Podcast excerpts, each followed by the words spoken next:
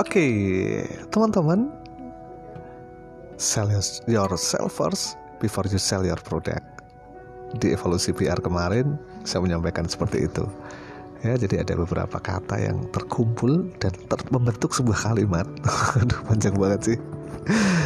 Sell yourself first before you sell your product. Artinya kamu harus menjadi pribadi yang menarik, menjadi orang-orang yang menarik, kamu menjadi komunikator yang menarik, sebelum nantinya kamu bisa menjual produk kamu, menjadi PR yang menarik.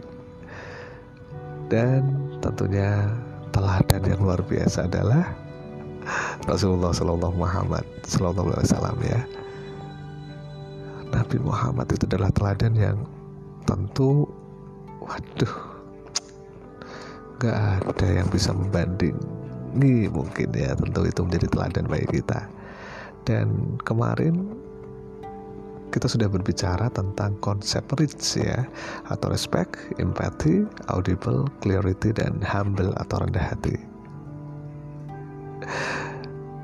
Rasulullah Muhammad SAW tentu telah memahami dan mempraktikkan konsep rich ini kalau di era sekarang, ya, sebagai sebuah bentuk efektivitas untuk berkomunikasi.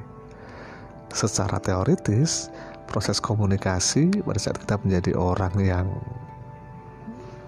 dicintai, kita menjadi orang yang dihargai, gitu, ya. Tidak ada beban-beban komunikasi, itu bakal menjadi lebih efektif, ya kan. Misalnya nih, kamu punya beban dengan orang lain, kemudian kamu berkomunikasi, tentu lebih sulit kan untuk bisa menyampaikan pesan-pesan yang ada di kamu, untuk bisa, bahkan untuk merubah dia mungkin sangat susah, karena kita punya kredibilitas, gitu ya, atau punya sejarah masa lalu yang mungkin kurang baik dengan orang itu. Sehingga konsep rich pada saat teman-teman menjadi pribadi yang menarik, ini sangat berpengaruh terhadap efektivitas komunikasi. Proses komunikasi akan berjalan lebih efektif, lebih lancar, dan lebih menguntungkan bila di dalamnya ada 5 hukum komunikasi efektif yang terangkum dalam kata REACH, REACH, ya. Rich. R yang pertama adalah respect, rasa hormat dan saling menghargai. Kedua, empati, kemampuan untuk menempatkan diri pada kondisi yang dihadapi oleh orang lain, termasuk tenggang rasa, saling pengertian, sensitivitas, dan dapat merasakan. Jadi teringat beberapa pesan, ya, dari Ali bin Abi Thalib, bahwa jangan berbicara kekayaan di depan orang yang miskin, jangan berbicara sehat di depan orang yang sakit misalnya. Tentu hal empati-empati ini sangat penting untuk bisa menjadi pribadi yang menarik dan berujung pada komunikasi yang efektif. Yang ketiga, audible, dapat dimengerti dengan baik oleh lawan bicaranya.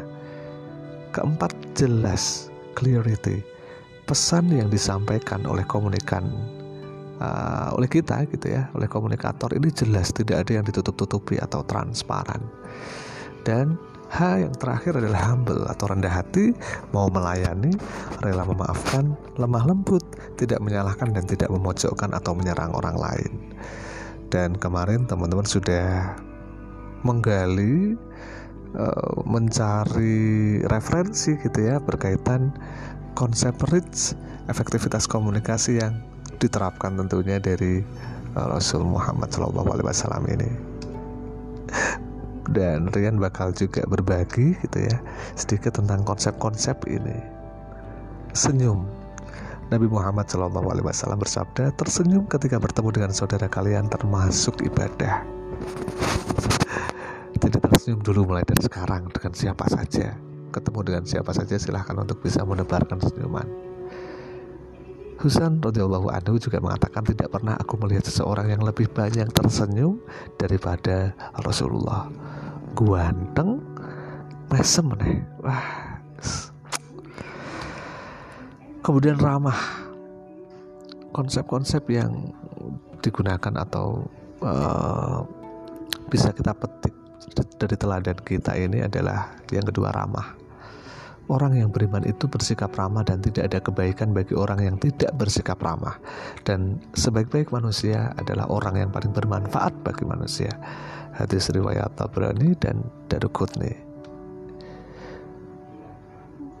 Audible, kemudian clarity, jelas dimengerti, bisa diterima.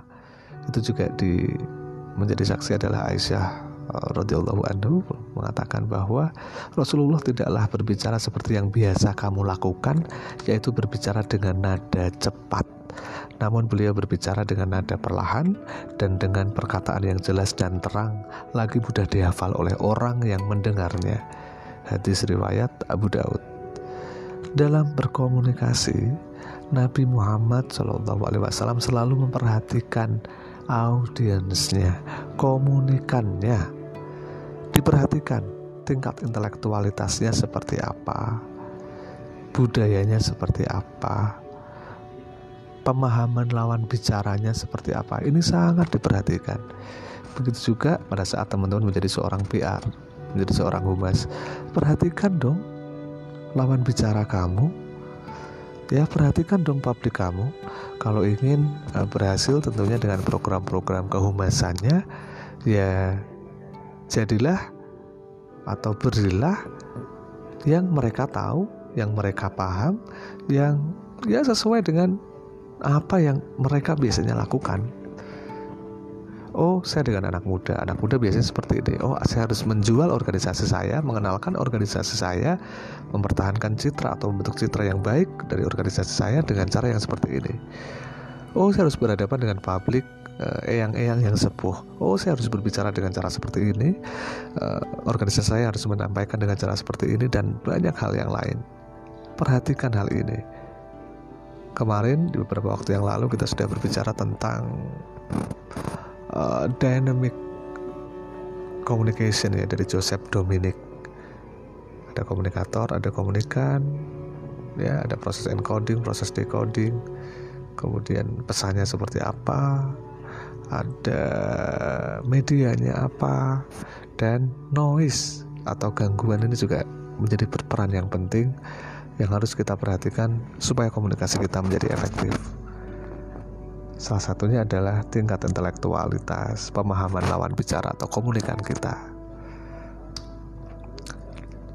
Oke, dan Nabi Muhammad juga selalu melakukan perencanaan yang matang, melakukan brainstorming. Beliau kerap melakukan diskusi kelompok atau musyawarah yang bertujuan untuk mencari solusi atau masalah. Memanfaatkan intelijen dengan baik, data-data hasil pemantauan, pengamatan, dan audit dikumpulkan untuk dijadikan sebagai alat untuk pengambilan keputusan. Jangan lupa menyusun administrasi yang baik. Hal ini bisa dibuktikan dengan adanya Piagam Madinah, Perjanjian Hudaybiyah, serta dakwah melalui surat kepada raja. Bahkan beliau memiliki sekretaris pribadi yang bertugas mencatat wahyu dan segala apa yang terjadi di Madinah. Ya, jadi jadilah pribadi yang menarik, jadilah pribadi yang ramah untuk orang lain. Sell yourself first before you sell your product.